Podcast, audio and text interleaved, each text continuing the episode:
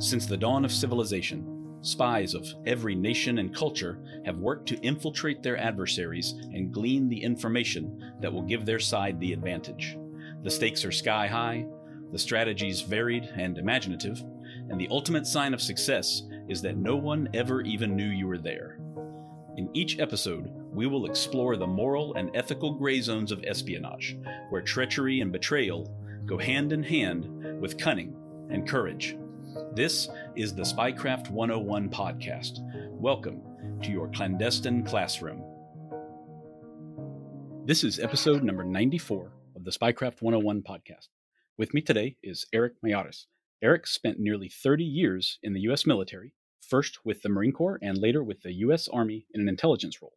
He served at the proverbial tip of the spear throughout his career and deployed to some of the most dangerous corners of the world. Now that he's transitioned out of the service, he has found a new mission helping members of the very same units he served with face the personal challenges brought on by so many years of unrelenting combat and separation from their families. I invited Erick onto the podcast today to talk about his experiences both before and during the global war on terror and the effect it had on him, his family, and his fellow service members. But before we dive into Erick's story, I want to ask you, the listener, a question. Has this podcast given you a renewed interest in the history of the Cold War? Do you want to share that interest with others? Well, now there's a fun and interactive way to introduce your family and friends to the topic. I'm talking about 15 Minute Cold War, a new strategy based card game. With the two expansion packs currently available, or using the brand new Complete Edition, up to 10 players can battle each other for global domination. As one of the great powers during the Cold War, use your armed forces to attack opponents while defending yourself with military, scientific, and economic assets. There are also wildcards based on real events and people to keep things interesting. For example, how will Oleg Penkovsky weaken one side or strengthen another? Players don't have to know any history to start playing, just learn the color codes and point values of each card. My eight year old daughter understood the game mechanics within a few minutes and has already won several rounds against her mom and I. You can also use the new speed tokens to boost the rate of play by up to 50% for large multiplayer games for when the Cold War turns hot. If you've heard me mention 15 minute Cold War before, then there are two brand new updates you should know about. Starting now, any order for more than $50 gets free worldwide shipping. And if you use the discount code SPYCRAFT101, you'll get 15% off your entire order. Find it at 15mincoldwar.com. That's 15min coldwar.com. And make sure to follow at 15 Minute Cold War on Instagram. Erick, thank you for taking the time to talk to me today. Absolutely, Justin. I appreciate you bringing me on here. This is great. Absolutely. Yeah, we've been in contact for over a year now online on social media, I think. So it's great to finally speak to you one on one. Same here. So your story is a little bit different from a lot of what I've focused on in the past because most of my previous guests were either involved in intelligence operations or wrote about ones that took place decades ago. But your own experiences are, are much more recent than that. So has that made it difficult for you to speak publicly about yourself in any way? You know, it, it did. It did probably about a year and a half ago when I first decided to sort of come out of the shadows, right, and, and onto the internet, which for the kind of line of work that I did and, and, and those that you've interviewed, it's kind of the opposite of what we train and prepare our lives to be. But as you mentioned earlier, I, I had a purpose and a mission. And when I thought through it, then I thought it was the most important thing to do is to be able to share aspects of my story that can reach people and provide a message.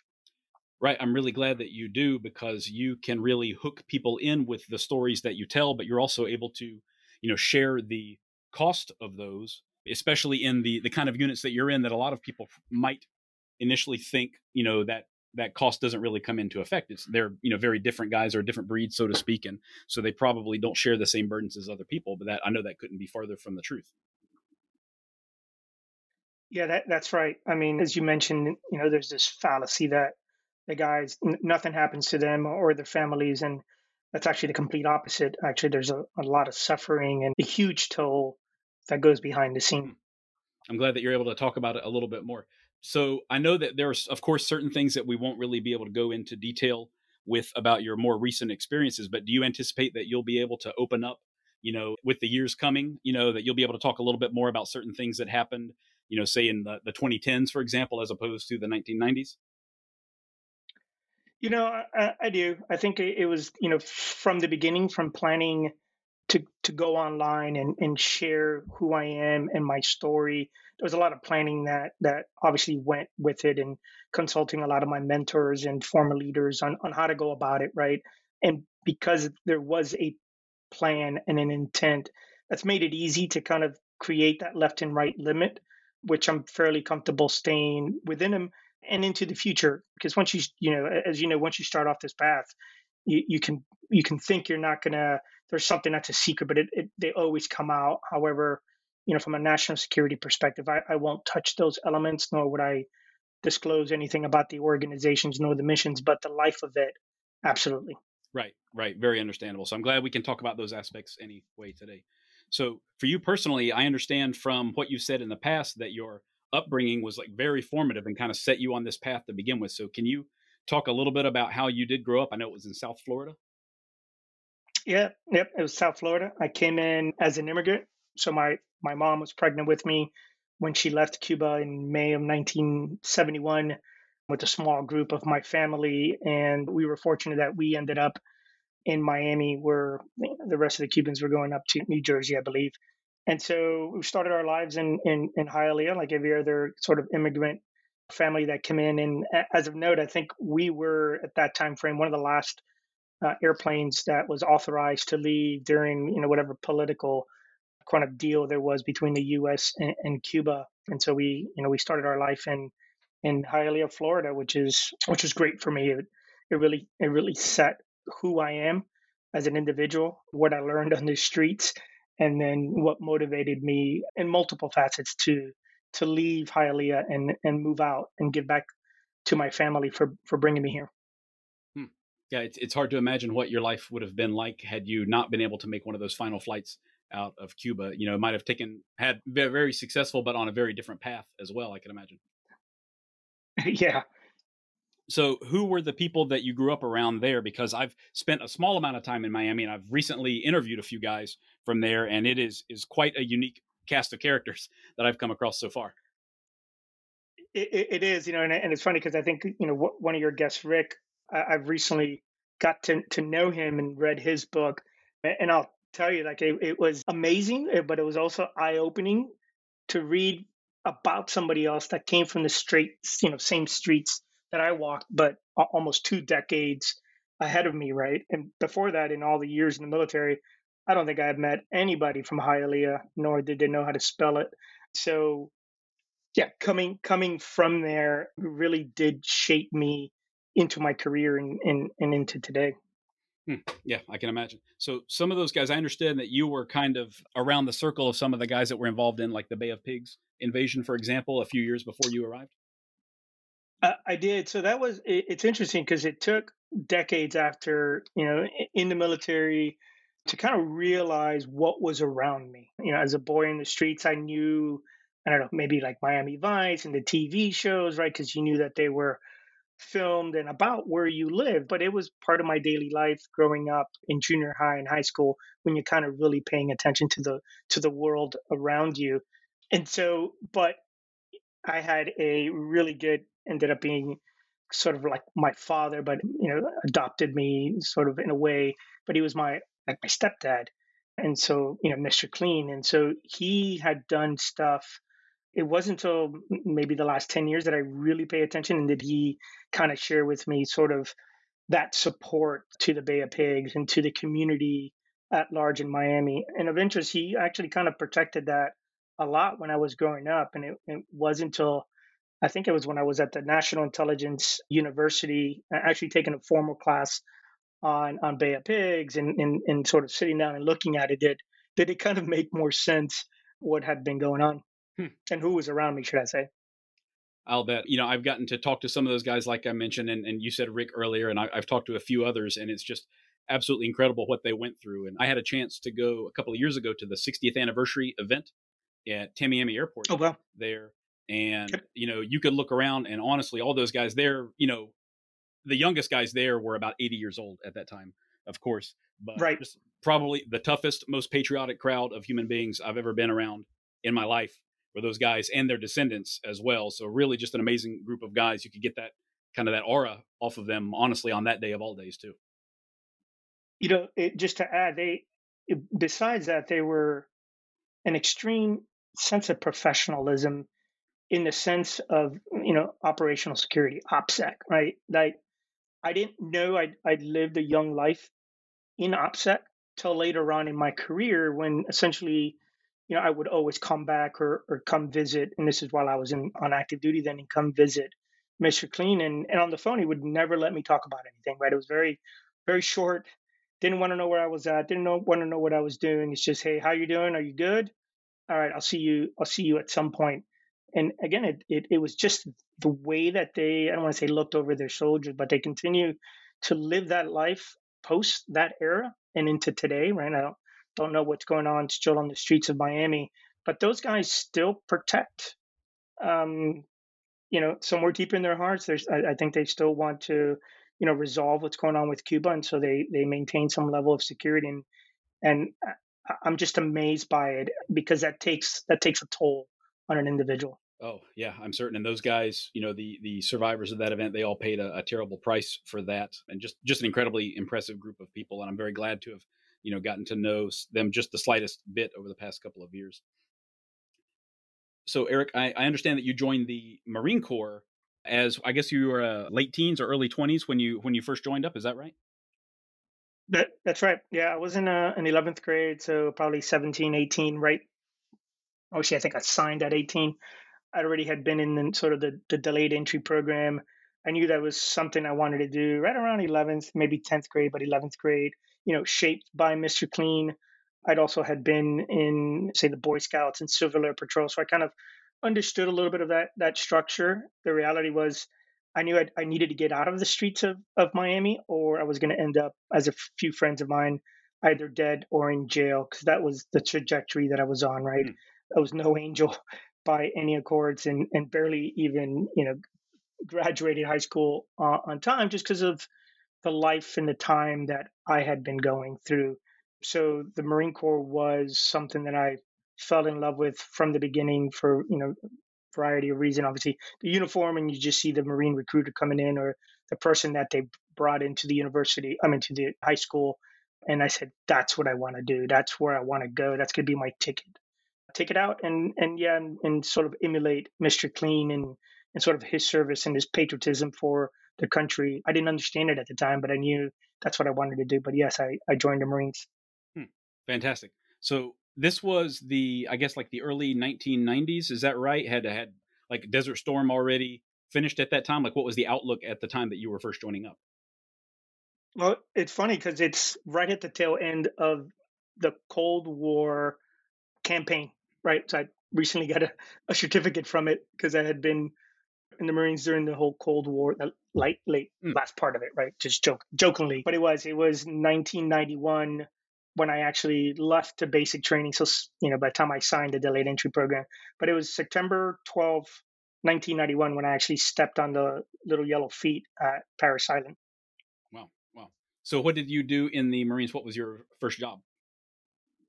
So the first job, it, it was always within infantry. I originally was signed up to do active duty, and my good friend, the recruiter, hosed me, and I ended up leaving on a on, on, a reserve contract, and I felt suckered to it. I guess something was going on in the whole East Coast with recruiting, and and and to a point you make, you know, kind of the the post Gulf War, they needed more people on reserves and active duty. So ended up going into the the Marine Reserves with the intent to get back on active duty, you know, per the recruiter would be taken care of when I got back. So I went in as a tow gunner and then it went to a variety of, reserve units for the next five and a half years.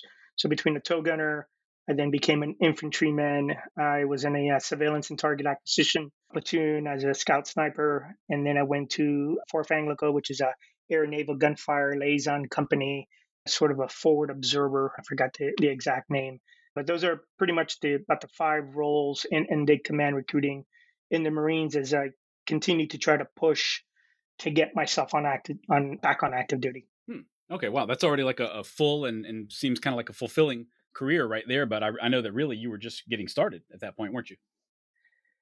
I was getting started. Yeah, I was. I, I was kind of burnt out by the notion of the stubbornness of the Marine Corps. Right, you got someone who's in the reserves, originally on an active duty contract, who's just trying to get back on active duty. So that was really frustrating. It kind of set a course in my mind on sort of what military service should be and how the flexibility for service members should be being able to go from the reserves to active duty or or choose a job that they want to do in light of future career goals because I was doing that amidst of knowing that I, I wanted to pursue education because ultimately I wanted to serve in the military and what I had in my mind was to either go to you know the, the CIA or, or NSA or, or even the FBI so I wanted to kind of do that military part and again a little bit I didn't quite know what Mr. Clean did but I knew it was sort of in that spooky world right and and, that, and that's what I knew from from the high school so that was kind of my trajectory where I was trying to go to. I see. Yeah, it, it sounds like he was his influence really kind of played a huge role in your career choices as it went on, but that's understandable. So yep. I know that at, at eventually you decided to switch over to the army. So what was it that kind of spurred that decision for you? Sitting as a dependent at at the Defense Language Institute in Monterey, California, I had gotten there with my previous marriage that she had ended up at, at DLI as a student for Arabic. And I was then trying to kind of find another unit to go to in Nevada, like it was a, like a, a reconnaissance unit.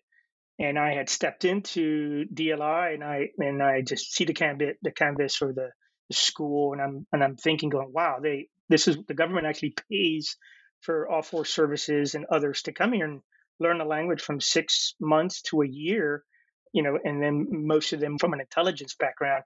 And so looking at that and just looking at that point, what our schedules were going to be and the sort of the, the, conflict that it would be to continue to stay in the reserves, I I I looked into the army and I looked into sort of military intelligence that I don't, I don't even think I knew that that was an option in the Marines.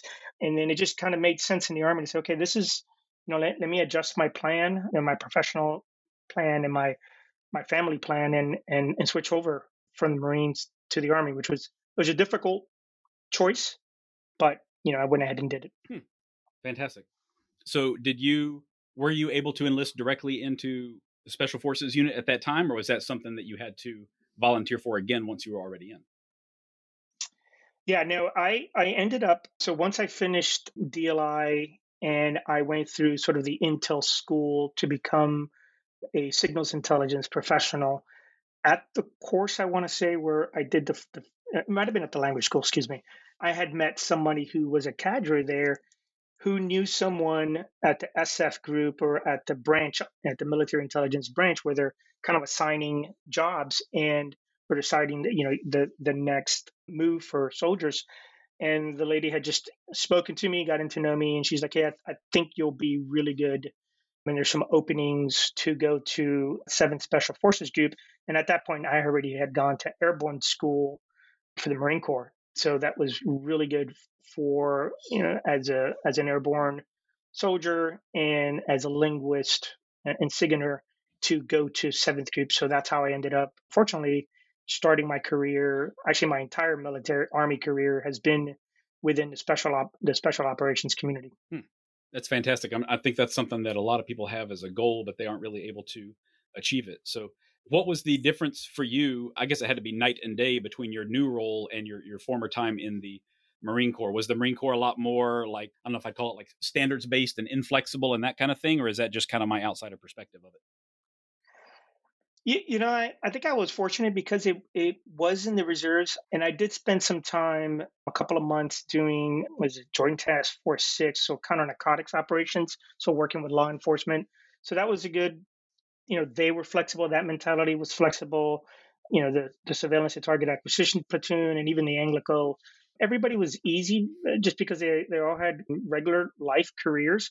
Now the the formal training, you know, that was rigid. That that that you know that was the School of Infantry. But then the reserve units were they were they were they were simpler, right? It was this is pre GWOT, so it wasn't much of a culture change with with people. Definitely the Marines, at least in the beginning, were really focused on what they did. Right, Marines love being Marines. They love their job, and then learning the jobs of others as you're taught, and then coming into the Army into SOF and Special Forces group coming in as a military intelligence to where now you have, you know, career special forces, Green Beret, that was a little bit of a difference. So I did step into sort of a division in, in sort of worlds at, at that time. Okay, okay, that's good to hear that the Marine Corps had not was not that much of a difference, uh, not as much as I had expected. Anyway, so if I recall correctly, Seventh Special Forces Group is tasked mostly with like Latin America. Is that right? Correct. When I was there, ah, okay. I, I, I have bumped into those guys in the mountains of Afghanistan and all over the world. But yeah, during that time, that was yeah, that was their their primary their primary focus was was Latin America. Okay, so prior to September 11th, you were able to go down on missions to Latin America. Is that right? Correct. Yep, I did a, a, few trips. I did one or two rotations to Colombia doing foreign internal defense, which was just awesome. I really enjoyed working with the the battalions that I was attached to and sort of the the recipients of the training. And then I did one trip to Panama, which was really good from a national security perspective with capabilities. That was a great eye opener, and sort of a as a young soldier, being sort of you know opening the doors to to the intelligence community.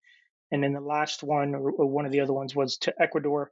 Was supposed to be another foreign internal defense, but that's where I actually had we had a small skirmish or, or small combat, if you would yeah, I was I was very shocked when I first heard about that. Honestly, can you talk about what happened in Ecuador? Because it sounds like it. I don't know if I'd say went sideways, but some unexpected things happened while you were there. Oh, absolutely went sideways. Well, it went sideways for me, and you know, for the the poor dudes who who attacked the convoy. So this was just supposed to be another you know typical FID mission seventh group working with a partner nation, and this particular one was in Ecuador. And so we're you know the the movement or the plan was fly into Quito and a big convoy of you know, the, the battalion and all the capabilities. I don't know. I think it was maybe 21 vehicles of just varieties of sizes of gear and folks making a convoy from from Quito to the Putumayo region, right? And, and uh, you know, and that's just right along the border of south of Colombia and, and it's north of, of Ecuador. It's pretty crappy terrain. It's a lot of one single lane roads, and it kind of parallels the, the pipeline, which historically have always been hit for a variety of reasons. So there's all kinds of nefarious things going on. You know, I don't want to say that we were targeted from the beginning. I think we stepped into it or became a target once we started the journey. Let me know if you want me to go if you want me to go into the details. Yeah, I, I'm riveted, honestly. Yeah, no, no problem. So my task was it was simple. You know, as a signals intelligence professional, it was to provide force protection at that point from Quito all the way to to the Putumayo, right? And this is using signals intelligence and really to detect anything that would have been an imminent threat towards the convoy. I don't think we had much of anything as far as real time intelligence as we do as we did during the global war on terrorism. This was basically, hey, you got a you got a threat brief, okay and then you know and in the vehicle you've got a bunch of you know wearing a bunch of gear to facilitate the role that i had to do. And so throughout maybe the first five hours of convoy very typical you know a lot of it was really just observation of people and, and how they looked at the the convoy. And as we started to get closer to the mountains and maybe a few hours from our destination point one of the towns is just you know the people were just acting weird. And you can tell right? When people act weird, it's kind of like a movie, you know, in a Western movie, you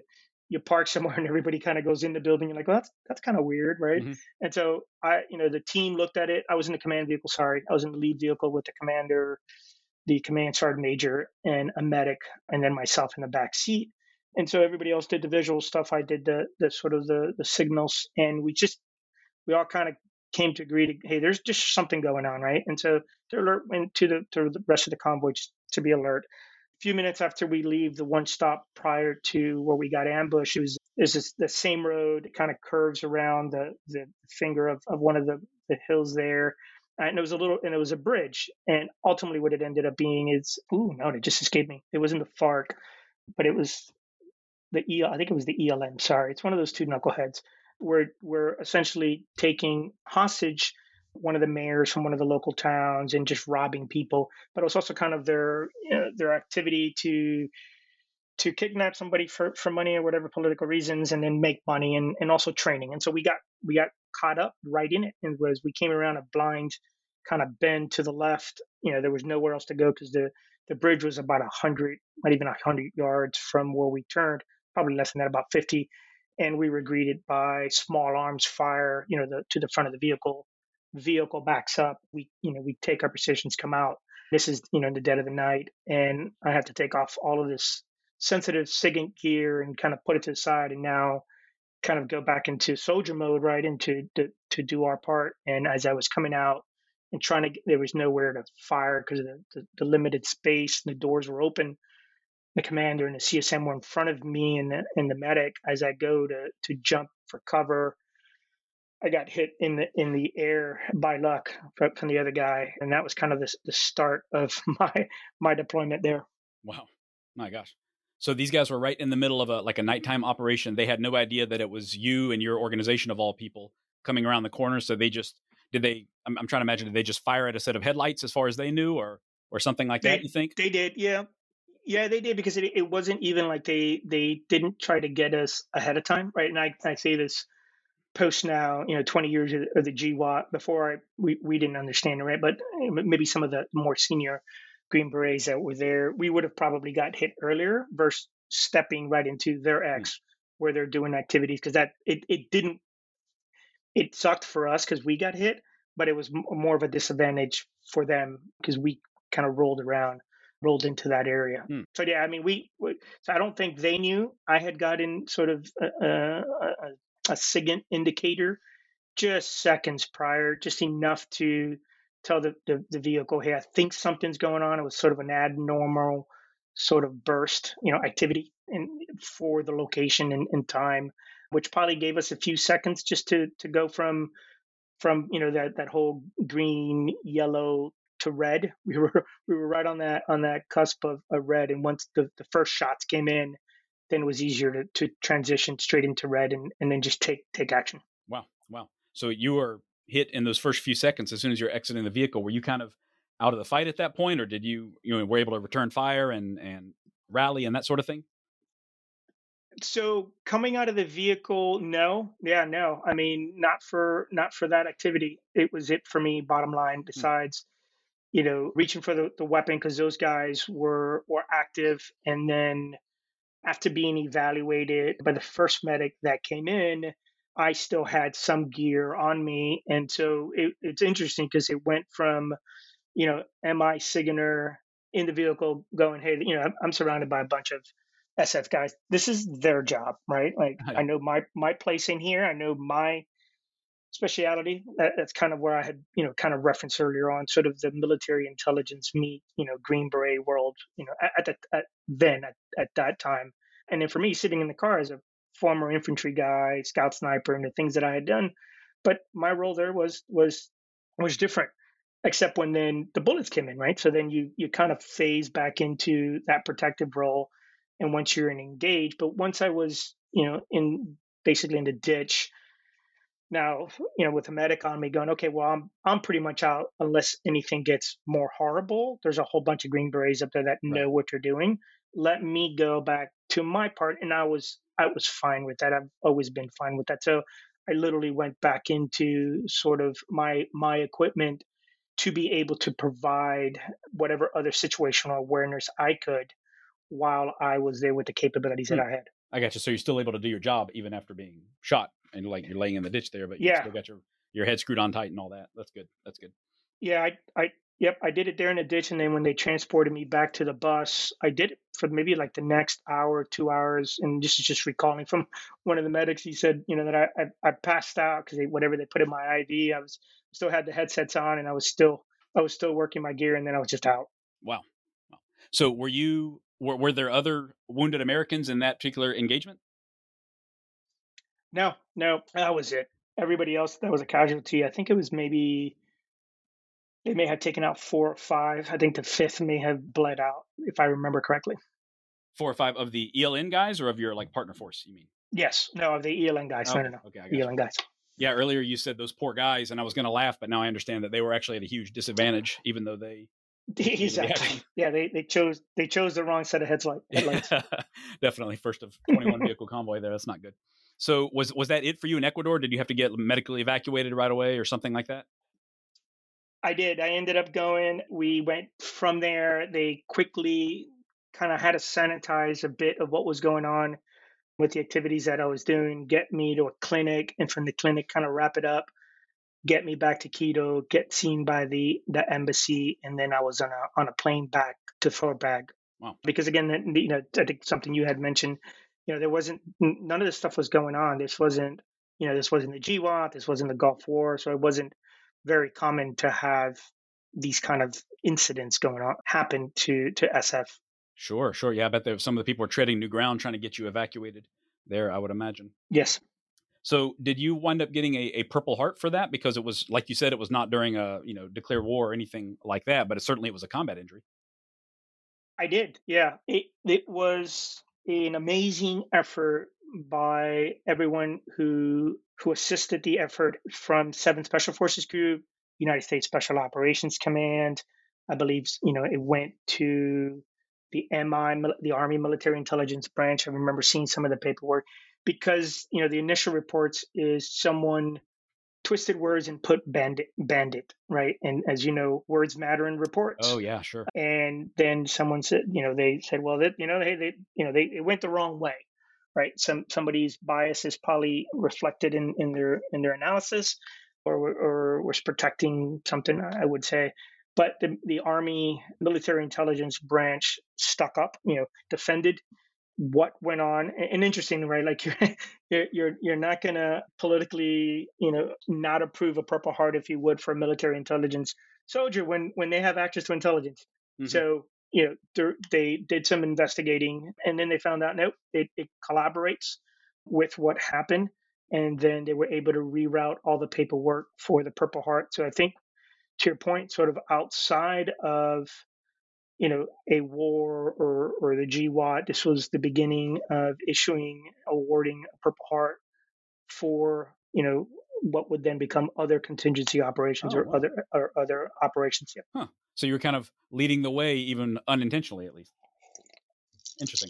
I think so. Yeah, they it did set the precedent. I mean, I, I I knew no better as an E four at the time, but later on in, in in time, you know, as I matured, within special operations and and you know again we saw the first of things happening within our community. It was good to be able to you know to know not to give up especially when it, it in regards to taking care of of server of service members and their and their families. Okay. you know we don't stop at no.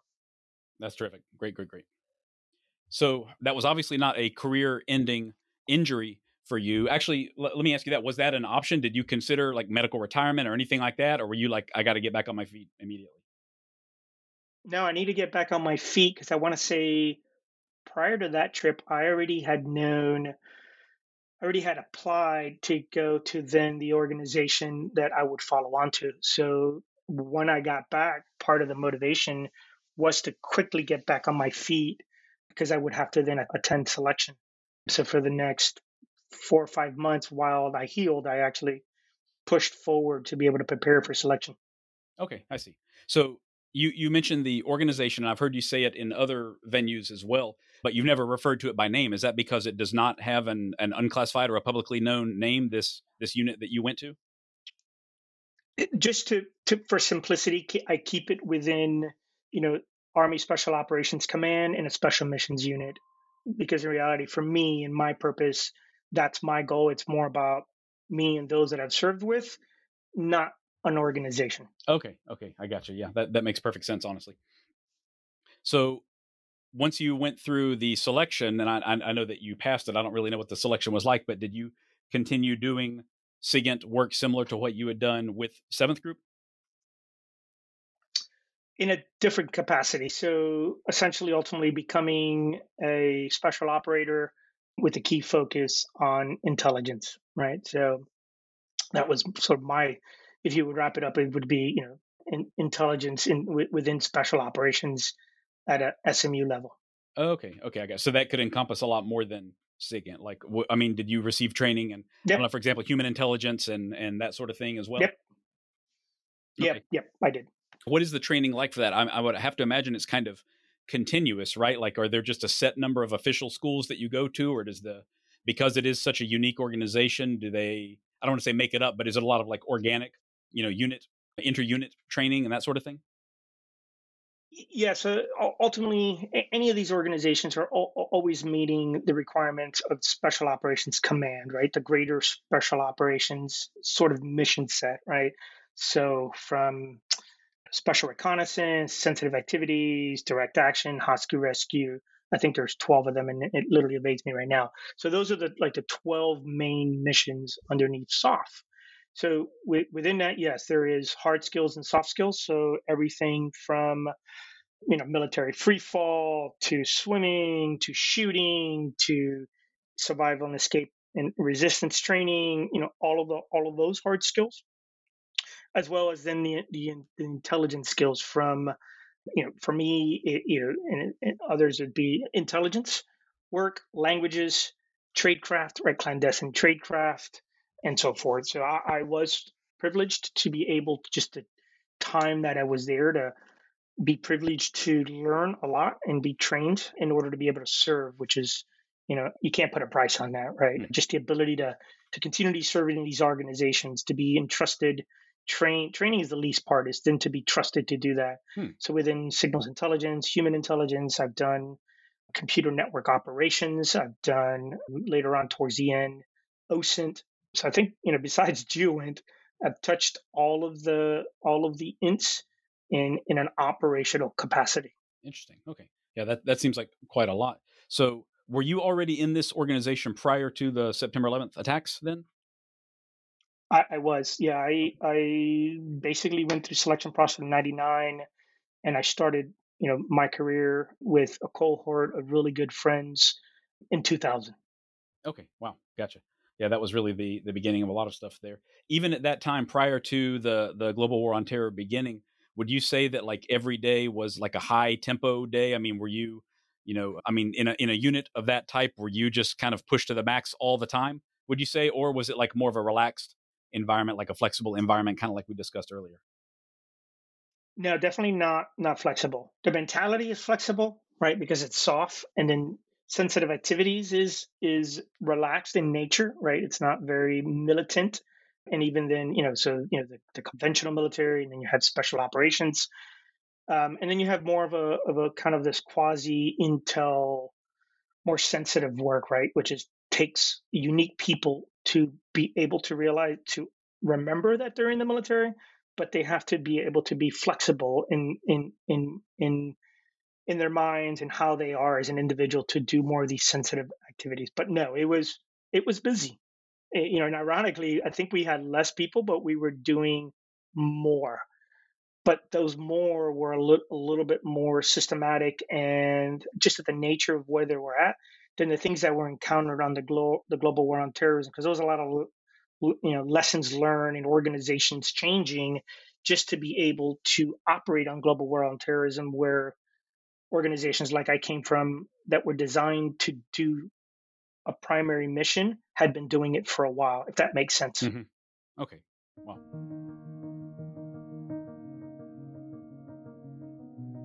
Every day, you're under attack, whether you realize it or not. Your digital devices contain your entire life your finances, your conversations with friends and family, your interests, and even your movements. And all of that is vulnerable to an ever expanding class of criminals, scam artists, hackers, and even governments. You don't want to leave your data security entirely in the hands of your ISP, or anyone else for that matter. It's up to you to protect yourself using a multi layered defense strategy. Silent offers you the protection you need to keep your data and devices secure from wireless threats. Their multi shield technology blocks cellular signals, GPS, Wi Fi, Bluetooth, EMP, RFID, NFC, and more. Silent's lineup includes everything from signal blocking wallets all the way up to 40 cubic liter Faraday duffel bags. When you're geared up with Silent, you'll be truly disconnected, undetectable, untraceable, and unhackable. And you can now use the discount code SPYCRAFT101 to save 10% off your order from Silent. Find them at slnt.com. That's slnt.com.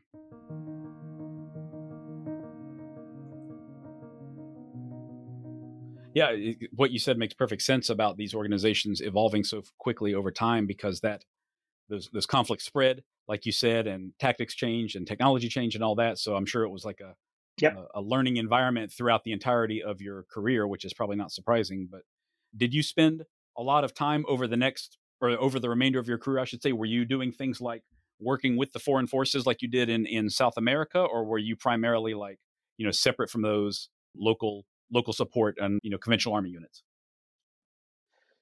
Yeah, so for foreign partners, I did not work with them, not directly. You know, a lot of them, uh, as you know, is you know you're in a hut somewhere in the middle of the mountains or some crappy city somewhere.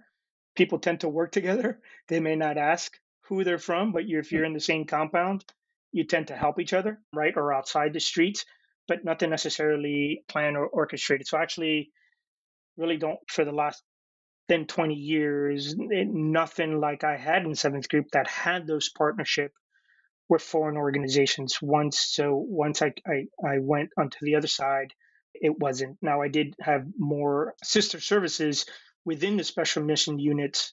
Those I worked almost constantly with and with the intelligence community. So it was a, a, a great sampling of both or all three of them at the same time. Interesting. Interesting. A lot of joint operations. Hmm. Wow. Yeah, that, that's hard to imagine. So I, I, know that there, there are, of course, many things that you can't really discuss in detail over for that portion of your career. But you know, the global war on terror, we kind of first, and by default, we think about Afghanistan and Iraq. So would you say that those were the majority focus of your the remainder of your time overseas, or did you go like all over the world for all a wide variety of missions? A wide variety of missions. I would see them more in campaigns, right? So, or so OIF, what is it? Operation is it well, Operation Enduring Freedom, or uh, Operation Iraq Freedom, OCO, whatever all the other names were. That's more of how I I saw them personally, and maybe maybe the folks that I worked with, we didn't quite see it as a rotation to Afghanistan, a rotation to Iraq. It was focused on on on requirements and wherever the requirements took us that's where that's where we went hmm. right and so that was more of a global and then it was what popped up on the radar and who was best or who was available who was best to be assigned individually or part of a team and that's where you would go so sometimes yeah it could be a trip to afghanistan come back go to go to latin america go to asia or you know go to the you know the national capital re- region embed into an agency for a month or two months and then roll back out and go somewhere else. So wow. it just it really depended. Yeah, it's it's an interesting life. I'd never really paid attention to it till I started to do my claim for disability for the Veterans Administration. That I really I started to realize where you know where I went on the map, and so that was physically, mentally, and, and in a variety of other sort of things that will haunt you later on. Mm-hmm. It takes a toll. Yeah, yeah, I definitely want to talk about that in a moment because this lifestyle, you know, it, you know, from an outsider perspective, it sounds, oh wow, that's so cool, that's so stylish, but it's, you know, it's also hard to imagine. It's not like a, it's not like a film where there's a definitive end to it. You know, it's got to grind you down in so many ways. All the time zone changes and the lack of sleep and the not seeing your family and you know the jarring changes, you know, that are going on in your life. I'm sure that that wears you down, especially year in and year out as as you served. So, on that note, because you were in this organization and you're kind of removed from the conventional army, how does that affect the your daily life? Like things like insurance and you know registering your kids for school and you know do you have like multiple driver's license? I mean, is there anything about that aspect of it that you can tell us about since you're so far removed from the conventional life and conventional military? You know, they, it's not a normal life, right? So it's not a normal military life.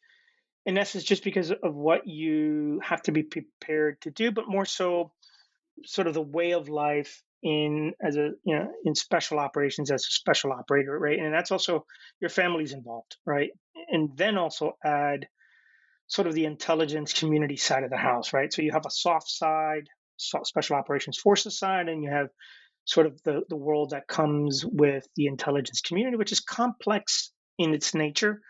And so I think the more it, it's just not the same battle rhythm. So for me, at least, you know, I I met my wife, my current wife, and with my my son who supported me, you know, these last twenty years while I was already in the unit.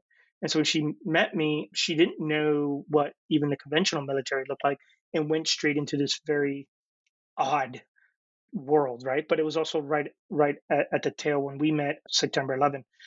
And so there was already sort of I don't want to say not necessarily secrecy, right? It was a lot of what, hey, here's what I here's what I can't tell you, or here's you know, there's things that I can't talk about, and here's things that you have to understand that we can't share, right? If that makes it simpler. Mm-hmm.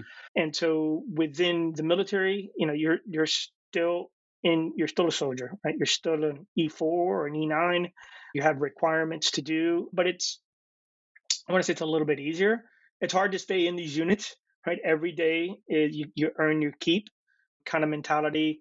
But then the the the work you do and at the level that you do it, and if you've got good leaders, which we we create very good leaders, it takes care of the paperwork and it takes care of promotions and and everything else that comes with with it. There's just odd times with it, especially as technology and the internet and databases, right? That just became a little bit more challenging sometimes, but nothing that's not that you couldn't that you couldn't navigate while you're in. Now, the hmm. complexities do come post retirement. I've actually had a harder time once I retired than once I was in these organizations. Hmm, that's unexpected. So were there a lot of times over the years then that your family did not know like what what country you were in or when you would be back or anything like that? Was that a common occurrence? About 90 about 80% of the time. My gosh. Yeah. And then, you know, it, it isn't, you know, hey, I can't tell you. I'm not going to tell you, right? Because that that's worse for the family members. You know, you, you've got to have them say something. They've got to understand because the kids will get sick, the car will break down, you know, the the ceiling will flood, something will happen, right? And so they need to be able, and, and the organizations have really good ways to ensure that your family can get a hold of you. But after a while, they really don't care there's an aspect of it, you know, and it's kind of funny where they they're like, "Hey, I don't know where you were at. I really don't care. I just wanted to let you know that something did pop up in the news when you were gone, right?" Hmm. So, and you can't change the news, so they they can kind of get a sense, especially my spouse, after so many years of what I would start to focus on, or how would I would start to change, or the levels of training, or what languages I was learning, or what music and TV shows, it's kind of an indicator, right? So you didn't, it's kind of like that silent, you don't have to say. And they just wanted you back. Hmm. They really didn't care. Yeah. Yeah. I can imagine as long as you come back every time. Would you, tip, I yep. shouldn't say typically, would you frequently get like, I don't know, at least a week at home in between this stuff? Or was it like I'm coming home for a day and then I'm, I'm going the day after that somewhere else? In the beginning, it was less predictable because once the, the global war on terrorism kicked off, then we were everybody was fighting fires in new places and you know new permissions were granted to be able to operate in certain areas and so you would you know organizations would take advantage of that while you're still doing more of a higher tier requirement so if there's an emergency that happened if you were the right person you would get pulled for that emergency compared to being on a rotation where you might be replacing one person mm. or a team might be going in, right? So that generally would be a little bit more planned, but there was always something at the higher levels that would go on. There was always an emergency. So there was always emergencies. There was always chaos. Later on in time, the whole SOCOM umbrella started to really account. I think the, the conventional army, like you know, head on pillow, and so we were subjected to that as well. It's like, hey, how long are these operators staying home because it's and, they, and it was being it was forced to be tracked and so they would go into sort of essentially these cycles of three and four months if you were training up to do something on purpose then you would come back you would somewhat have a downtime but that really would mean you know internal training or take care of some administrative stuff oh, and you would ramp up and then you're out the door but again if something happened and they needed you by name then you'd get pulled out or if you had to go to the schoolhouse and be an instructor, then you would then you would get called off the road, but or, or leadership. Wow. But you were always busy. I bet. Yep. I bet certainly. So, are there any be- because all this stuff is still basically kind of under lock and key. I know. Are there any success stories or any anecdotes that you can share, even in like general terms, or is that just not something that can see the light of day quite yet? Yeah, I mean the the, the details. Yeah, I mean they, they'd be sexy. They'd be fun to talk about. I mean it's unfortunately. I mean if you you know if you look in the new if you look back on on reporting right and and, and you know the greater special operations were involved at, at some point. You know, folks that I've worked with or myself may have been in, involved in certain aspects of it, right? Either you know the fun part sometimes is definitely being being there when someone got captured or killed or captured or, or something or someone was rescued right i think the the rescuing of people became in time easier and more emotionally rewarding right to go rescue especially if they're a service member right bring one of our own back in light of like ISIS or or Al Qaeda, right? Like you know what's going to happen to those guys. Yeah. It's not going to be political. Like they're not going to be a, a, a, typical POW. So to go, you know, be involved in being there when someone gets rescued, or or or gathering the intelligence, you know, an, a small piece of it or a large piece of it is huge. Those are those are the good ones. So if you've heard success stories where people came home, I would submit that those were then, you know, things that I, I'm proud of. Mm. Innovation creativity, right? When you hear of the greater SOF community just developed something or was thinking out of the box, right? The MacGyvers of things. Those are huge. Those don't come out in the story. You don't see guys generally sell patents, but you know, a lot of the SOF operators have created from medical to technology to weapons, some amazing technologies and capabilities that have saved the day, right? And a lot of that goes, it doesn't obviously go into public, you know, um, and then yes, the kinetic stuff, and in particular, the more rewarding ones were the long ones. That long game to really, right, not just chase some some you know some bad guy down the streets of Ramadi, but someone who maybe we was captured and it took months and years of exquisite you know manhunting to bring them down those are also rewarding because of the the the, the teams and the and the generations if, if you would of people that have worked on it passionately and endlessly, right? A lot of nights constantly thinking about this, which affects the mental health of people. Hmm. Yeah, that's got to be an incredible feeling, especially like you mentioned, being involved in a, in a successful hostage rescue like that. It, it's hard to imagine a more rewarding mission than that. Yep. At all, so that, that's really fantastic. And you know, if you were a part of those, if you were there on the ground or you know elsewhere, I'm sure that that is something that will you'll carry for a very long time. Fantastic. So you you did mention earlier that when it came time to transition out, you faced some unexpected difficulties, and that was not that long ago, right? Just in the past, what three years or so, I think. Three three years. As I look back in time, it was October of 2020 was my last day in the army. So you know, six months of that, I got to play sort of civilian in, a, in what's called a skill bridge program, which you get to be part of a work with the company. And then the year prior to that, fortunately for me, and now it's become more common f- across the community is to start allowing folks within at least the commands, this, this, the special operations command. I think the conventional army is doing the same thing. These guys that are getting ready to retire, at least after 20 years or plus 20 years, is to start taking inventory of what they've been through. And I'll tell you that that's probably one of the hardest tasks that I've ever done comparatively to anything that any challenges that I've done in the military trying to recount the the bumps, the bruises, you know, the the medicines, the time sick, all of that stuff, the reality of what really hurts. That was hard. And then the administrative paperwork. Who are you when you're transitioning and who are you your identity your you know w- once you leave the military is a daunting task hmm. yeah i can i can certainly imagine that and I guess that putting together all that stuff, it's I guess I have to imagine that you're you're in an environment and you have to have a mentality where you push through a lot of injuries and push through a lot of hardship. And then later on, you're like, oh, you have to write down every single thing and remember every single thing because it's so it's going to matter so much. So was that a lot of stuff that you just pushed to the back of your mind until the end of your career, and then you had to refocus on just how, like you said, just all the all the damage that had been done to you personally while you were out there doing your mission? Yeah, I didn't. I had no idea I had to. You know, the catalyst for it, unfortunately, was I had two friends die by suicide in the September timeframe of 2019. Hmm. And so it was they were active duty, two operators, phenomenal guys, dealing with the tolls of of service of you know a variety of what what is now called by Dr. Frueh operator syndrome. Right, it's a culmination of everything that happens essentially to anybody in special operations, even in the intelligence community, you know, in a high allostatic load type of life, right?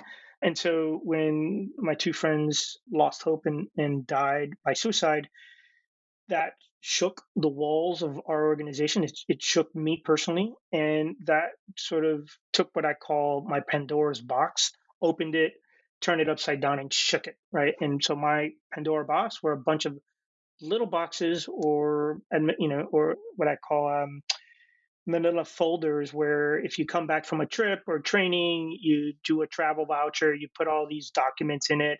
But I would also put emotionally and physically everything that happened in that folder, seal it up, tape it, you know, document on the front of it and put it in the safe, right, at, at the SCIF, and then go to the next one. And that was mm-hmm. over and over and over and over. And so that was a coping mechanism to to continue to draw on that adrenaline and that that sense of purpose at these organizations. Till then, for me, those two guys died, and I had to look in the mirror and go, "Why did they do it? Why are you any any different?" And then sort of the you know the demons come in and you, you start to realize that you're just like them and and at that point for me it was i was preparing to have to open at that point in my career was almost three drawers three drawers in a safe full of paperwork hmm because of the amount of time that I've spent there, that then I had to open every one of those folders to look at the travel vouchers to know where I had been, but really to account for everything that had, had happened to me hmm. or that I had endured. Wow. So after that, because it, you said it changed your perspective, can you kind of describe like what kind of strategies did you use for yourself to kind of stay strong through all of that? Because it sounds like yeah. you were basically going this, through the same stuff that those two guys had gone through. I was absolutely, absolutely, and I, and I had been on that road way before them. You know, I helped in the recruiting process to these guys, and comparatively, I had you know been there longer. I just oh, the faith of God had had survived, and so I was fortunate that when that happened, right, I was like, hey, I I need help, and I never had asked for help because that was unfortunate in, in that time. It was a it was a form of weakness, right? Because if you had, and, in particular in this line of work, your your mental psyche, the you know your personality was huge, and so if there was a ding in your armor, in in your mind, and I guess the way you know, mentally versus physically, you could be, you could potentially, you feared being removed from from an organization that trusted your judgment and, and your in, in the way you thought. And so I had asked because when I started to account for things, I realized, hey, I had several traumatic brain injuries, got hit by a or near an eight RPG exploded within meters of an operation when I was in Ramadi. I've spoken to this about it before, but that rocked my world really bad. And, and I didn't know what that was because we didn't know what traumatic brain injuries were at the time. And that was one of the things that was being said that maybe, hey, these individuals either had traumatic brain injuries or post traumatic stress or other moral injuries, but more so those the, the, first two. And I said, hey, I, I need to get to to Walter Reed. They have a program it's called the National Center of Excellence for Traumatic Brain Injury. It's a one month intake program. And I wanted to get away from my unit. I wanted to get away from any anybody in the command that was just patting you on the back and trying to make you feel good. I was like, nope, I need help. I'm done because I'm I'm I'm in a dark corner and and I'm struggling, right? And I need help. And so fortunately, I went to NICoE, which was a, a multi-discipline program. You know, had about 12 specialists that looked at you holistically, from mental all the way down to your toes, to teaching you yoga and art therapy. And within it, I learned to acknowledge what was wrong with me, which is the first part. Understand that there's there's hope and there's strategies to get better.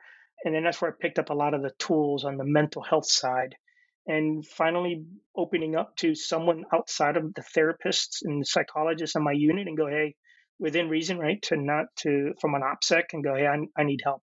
And that was the that was my road to to recovery and kind of pulling back from that proverbial light at the end of the tunnel. Wow. Wow, that's amazing. So you went to this outside program there, but I, I, also just heard you mention that the unit has these medical staffers, like you said, therapists and such. So do you feel like that you just needed, I don't want to say a second opinion, but you just needed a totally different, totally separate form of, of treatment or assistance than what they could provide within the unit? Absolutely. I mean, uh, you know, units are organizations which are culture, and in particular when they're they're reacting to something as terrible as two suicides, right, in a given time. And this is earlier on. Now, again, I, I think I don't, you know, different commands were dealing with suicide earlier than others. Mine, that was fairly new. We had known externally of former, you know, operators that had died by suicide. But you know, it's a culture of what happens inside is different than what happens outside, right? But when it happened inside, the the you know, it was impressive to see the, the whole SOCOM umbrella take care of these organizations. But this was newer to us. So as a senior leader in an organization, I think at that point I had been there nine, 19 years. I'm like, okay, I'm, I, I, I wasn't comfortable in the way we were dealing with it, you know, and, and to be fair with everybody that worked there, it just shocked everybody. And it was really, really shocking. One is catastrophic. Two makes you wonder, right? And so yeah. a lot of people just, you know, that whole take a knee, face out, and then we just had to kind of go on our ways. And I, I couldn't hear anymore. This is what you're trained for. I, I, I couldn't hear any of that because all I was thinking about was that that dark tunnel and what this would mean to my family. And at that point, I said, I can put aside that I need to continue to operate, which was the first time in, in you know two decades that traveling and being an operator was more important than than myself or my family. And that was a that was a key turning point for me was to to seek help, which we're good at, at problem solving. And I was I'm glad I was able to you know problem solve for myself and then today be able to to share that with others that there is hopes and ways to do it. Yeah that's that's fantastic and much needed. So as as you mentioned that that kind of shaped what you the arc of of your work outside of the military right? So can you talk about what you're doing these days? Absolutely. Yeah so for the maybe the last two years i think you know by the time we met or we spoke and we connected i was i was dabbling on social media right? So the one thing I did, and it was painful. Again, it was going from someone who learned so much tradecraft and had built a world of of not, primarily not being on the internet. And part of my French, my wife says, "You're an asshole." Uh, 20 years you didn't let me post a picture of you or anything that resembled that resembled that you and I were married. She's a you know she's a U.S. citizen, but she was a foreigner before, so she thought you know the opinion of her friends and family where she came from that is that she got knocked up by you know by a GI right? And oh so oh but yeah because I mean she couldn't post anything right? So who the hell doesn't post a picture of their loved ones right? It sticks out.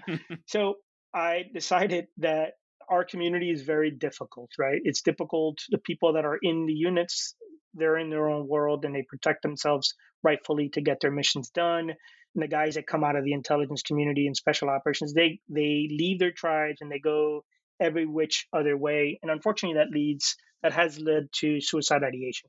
And that was that was what I was working backwards from. That was the you know hostage rescue, kill capture, whatever you want to call it now mission that I had to do is reach veterans to to back off that cliff for a minute and and and and we can help them find some hope so I took onto the internet with the with the hope that I can reach my people, my former tribes, however they were listening in their in their manners of getting on online, and then the greater community. And then also it was sort of a, a way of therapy to be able to express. And I guess I learned that at NICoE and some of the other is you know journal, talk about it, express. And at that point I said, hey, I can go from from being in the shadows, which is what I needed to do to to protect the world that I came from to operate, but now I need to take everything that I've learned and, and, and use it to try to reach other veterans and their families not to lose hope. So I, I, I went and just shared who I was as a, as a, you know, vulnerability as strength. I listened to a bunch of videos on YouTube, primarily as how I started. First one was, you know, Command Sergeant Major Tom Satterly from Delta. He runs All Secure Foundation. I listened to a couple of his podcasts on Combat Story, Team House, and a couple of them like, wow, these super badass guys, right? Which, you know, obviously I, had worked with, I'd never have met Tom, but I'm like, I've never seen anybody share their stories. Chris Fonson, you know, DJ Shipley from from the Seals, and a bunch of other guys. And I said, okay, this looks like what I want to be able to do. However, I'm a little handicapped that I, to the beginning comments, I'm I'm not going to talk about a unit because I'm I'm not here to sell anything. I don't promote a nonprofit. I try to create who I am with no compromise, meaning no board members, no nonprofit, none of that. It's just me. So if I screw up, you know, the Pentagon police will come to my door, right? It's all on me, right? Eh, it, me and my family, right? Because I had to talk to my spouse about what I was getting ready to do. So I wanted to do veteran advocacy, share who I was as another voice in whatever whatever chameleon way I needed to be able to. And so I did that.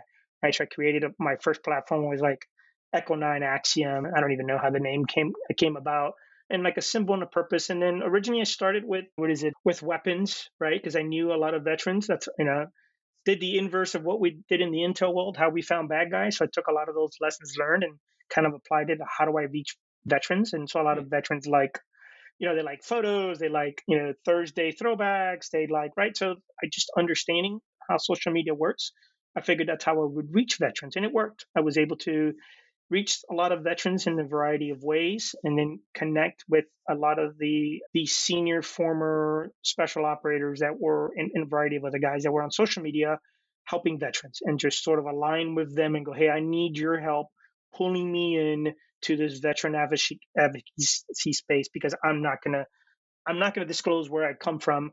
I just needs to be me and my merits right post retirement so that that that has worked uh, to where i'm you know where i where i'm at today with sort of my Instagram, you know, just my name and sharing my stories, my photos, but again, with the intent of being another voice on mental health and suicide prevention. And then, uh, along with that, I just recently started a PhD program specifically focusing on cognition. So it's in cyber psychology, and I'm focusing on the cognitive impacts of high assurance work, right? Intelligence professionals any you know drone operators, but it's focused right now on cyber operators just because it's easier to get my dissertation done. But it is all the research that goes behind it. It is on that toll that guys like all of us suffer. Everybody equates this line of work to muscular skeletal pain. I submit what's actually causing a lot of people to unfortunately die by suicide isn't the muscular skeletal pain. It isn't even isn't post traumatic stress it is the cognitive, you know, that, hmm. that are uh, associated with traumatic brain injuries. Hmm. That that makes perfect sense to me, just as a layman, honestly, because you know you're part of a group of guys that can you know have a high pain threshold, to say the very least. I, I would imagine. So that's a kind of straightforward difficulty that they have overcome and can overcome, but the the TBI and the, and the cognitive difficulties are altogether different from that. I would imagine. Yep, yep, they sure are. So have you had much success just being like an, an open ear to people? Do they do the people that you are trying to reach, do they come to you and and really open up about their problems? Are you able to help them find the assistance that they need? I, I do. I mean, a lot of it has been, you know, and it's interesting because I and it wasn't my plan. It's reached out to a lot, lot of law enforcement, right? Because we're we're very similar, right? It's a lot of the similar struggles, you know, and even ironically, I think I have more friends that are in the Five Eyes community that that I did before, you hmm. know, in special operations. So I've I've you know created good friendships with. There's a friend of mine, Damon Porter. He's former New Zealand SAS. He's out of Australia, and he does a very similar his his podcast. And actually, those guys, I've connected with a lot of them because they're they're much better, I think, than than Americans to share their feelings, to how they communicate. It's a lot more direct, I, I, and so they're very much more open. So I've been able to create a really interesting network of of people and reach. A lot of them was just sharing, hey, here here's the procedures. Here's the SGBs, stellate ganglion block to the neck, which helps reduce and, and help you heal, you know, and grow with post traumatic stress. Huh. Here are the, you know, just sim- it's actually really simple, right? It isn't, and I don't need to be a doctor. I don't need to be a PhD or even, you know, it's just the way to be able through vulnerability and then amplifying the voice of others that do this daily, right? That's also helped sort of create which is just sharing and just sharing that vulnerability. But yeah, I've I've I've actually created new tribes and new connections very powerful ones with with other people. That's fantastic. That's that's really good to hear. And it sounds like you're kind of just getting started because it's been the past what 18 months, two years or so that you've been working on that.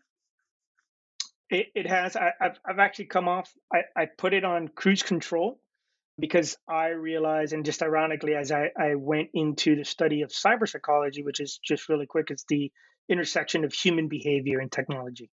And hmm. you can see where that goes, right? So, you know, the, the same mediums that you use to share, you know, your spycraft has people addicted. And unfortunately, with veterans or people that veterans, law enforcement, anybody who may be dealing with post traumatic stress or whatever, that they get hooked on that phone that's like it can be a bad vice and they can get sucked into it.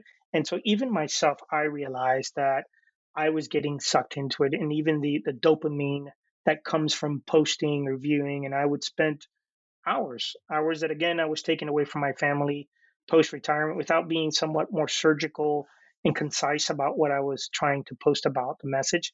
And so I backed off.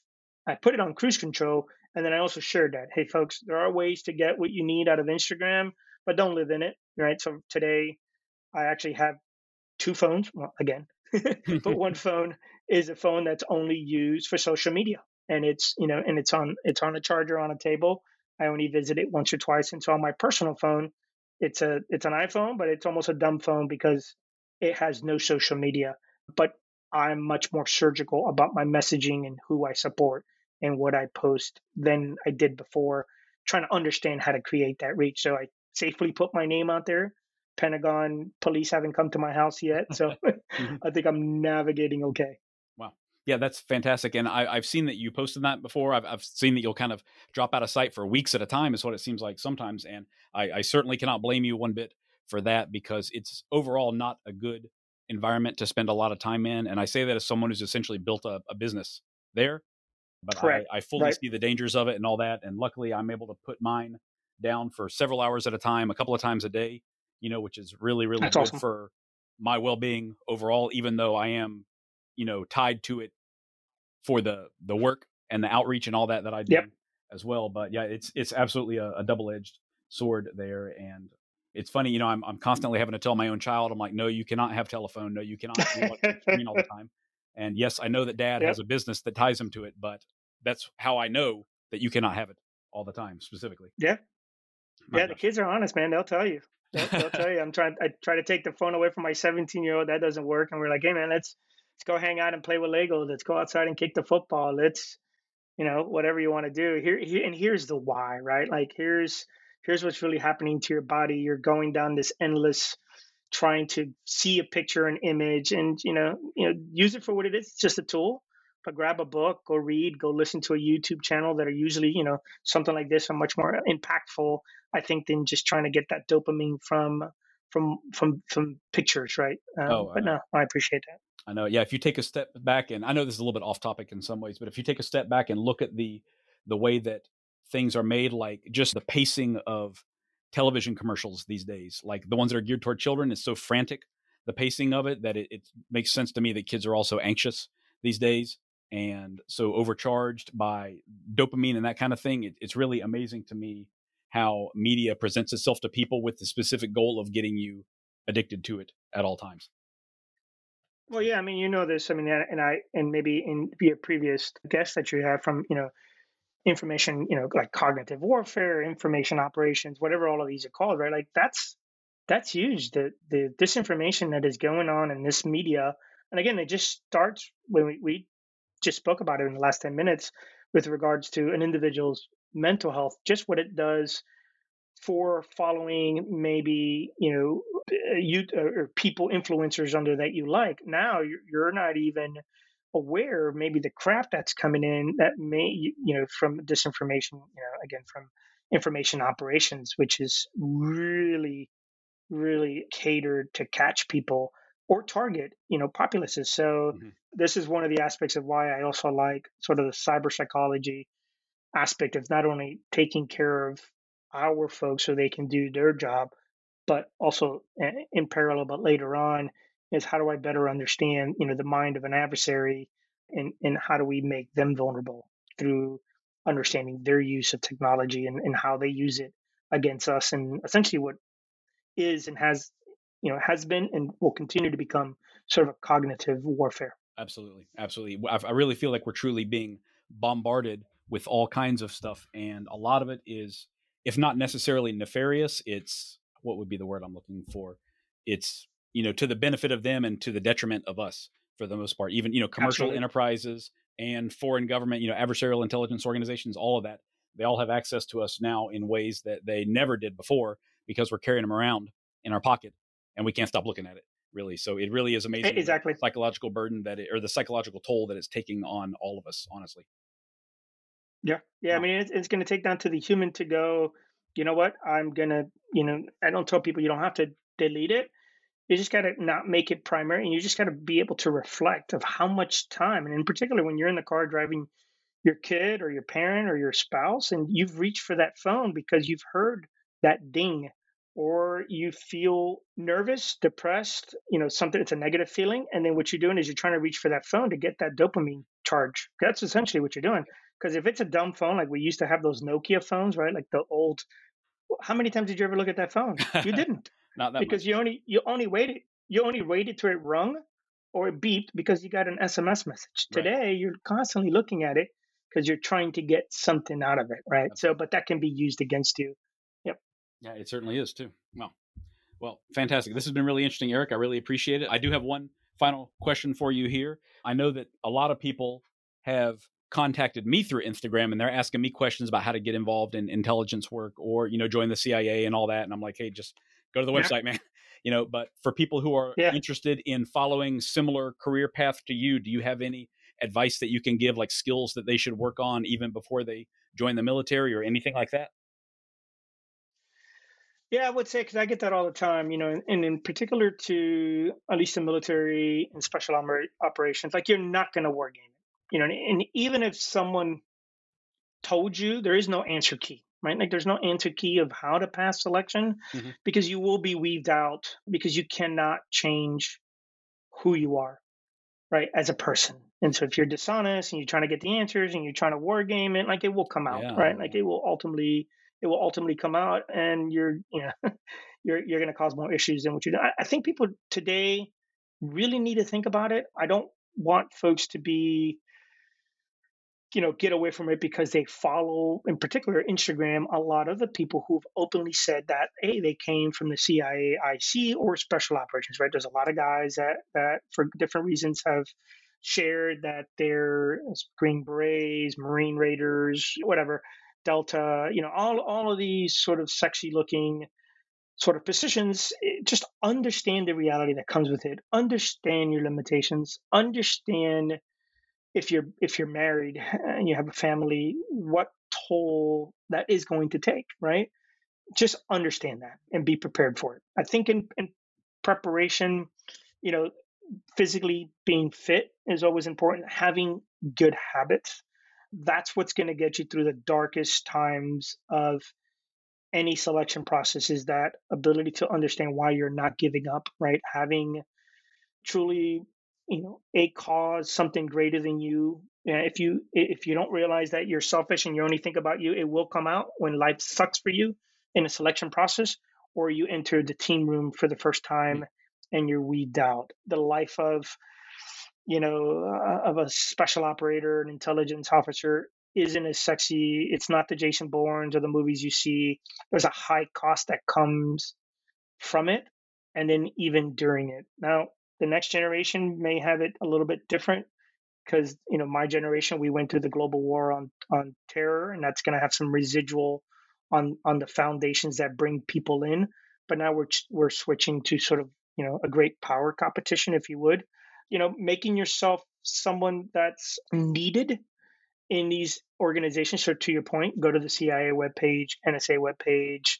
I think it's in the Army and, and in some of the special operations recruiting of what they need, what kind of people they need, or what kind of skills they need. And if you're in high school or you're in college, you know, hammer that down. It isn't being the gym rat with the big muscles. Half of special operators are, are not the bulky looking, Rambo looking dude. They're we're normal looking people, but it's what's in our brains and in our hearts that really carries us through the darkest part, and that's what that's what gets you to these elite positions. Open your mind, right? Be smart, be be someone that is of value to the team and, and you're not a you're and you're not a distraction. And more important than anything, don't ask anybody for tips on how to get through selection or how to get through any course. If you if you're going to go down that rabbit hole, you may want to you know take a knee and think about it and just pursue it the best you can. And if you don't make it, it's okay. You you know I especially will thank you for trying. Maybe that may not have been for you at the time. You may have the opportunity to try again, but you know if you're if you want to serve this country, then serve it and and take that. Don't take it lightly. It is an honor and a privilege, but it's a heavy toll. And if you do do it, then I thank you. Yeah, yeah, absolutely right. It, it certainly takes a toll that most people don't necessarily consider up front, especially when they're young, unfortunately. But that's why I'm glad to be able to get your story out there because you know there are so many aspects of it that people find kind of tantalizing, but you've got the the real story of what really happens to people and the toll that it takes on you. So I'm very glad to help you share that with other people. Thank you, Justin. I, I, appreciate it. I love all your books. I love everything you post. Oh wow! Thank you. Every time you post, I feel like I want to buy something else, but I'm like, man, I already have, I already have bins of stuff that my wife's like, I don't think you need four lockpick sets, right? Like you. yep, yep, yep. I'm, I'm afraid. well done, my friend. I'm, I'm, currently on a World War II military binge. Like I don't need more canvas gear, but I'm probably going to buy it. I don't even. I mean, I'm not going to go fight World War II, so what do I need that stuff for? But I can't help it. Right, right. Oh man, awesome. So is since you mentioned Instagram, is that a good place for people to look for you? Do you have anywhere else, or should they just put their phone down and not get on social media to begin with? I guess. if they hear this and they don't know who I am, and they're just kind of trying to take from maybe my voice or maybe what I presented and and just look at some of the pictures and some of the writings and what I expressed or or maybe the ecosystems that I have shared, then you can find me on Instagram today. It's easier. It's just Erick Miyares it's in there. All I ask is, you know, I'm limiting the amount of chats that I take from people. There's a lot of uh, unnecessary chatter that goes in there and questions. I'll point people towards the right way. So if you're interested in following me or, or reaching other ecosystems within the same community, then I help share that. So you can find me on Instagram. If you're, you know, if you're don't care about anonymity and you're a professional of somewhat on LinkedIn, I am on LinkedIn. It takes me a little bit to vet people. I'm very protective of my network on LinkedIn. And so, you know, regardless of who you are, if, if it's under a good nature and, and, you're a real person, then more likely you can also find me on LinkedIn. So it's, yeah, those are the two is Instagram and then on LinkedIn. But I appreciate that opportunity.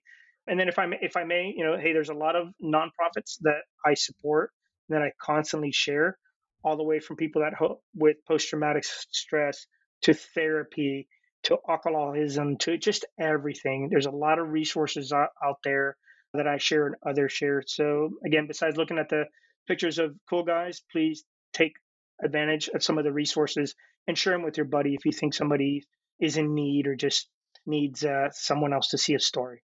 But thank you, Justin, for that. Yeah, that absolutely. I, I really appreciate you taking the time to talk with me today, and you've got some really, really important messages to get out there to people that they have maybe ignored from other sources, but I certainly hope that they won't ignore it from you because you've been through the fire, as you said. So I really appreciate your time.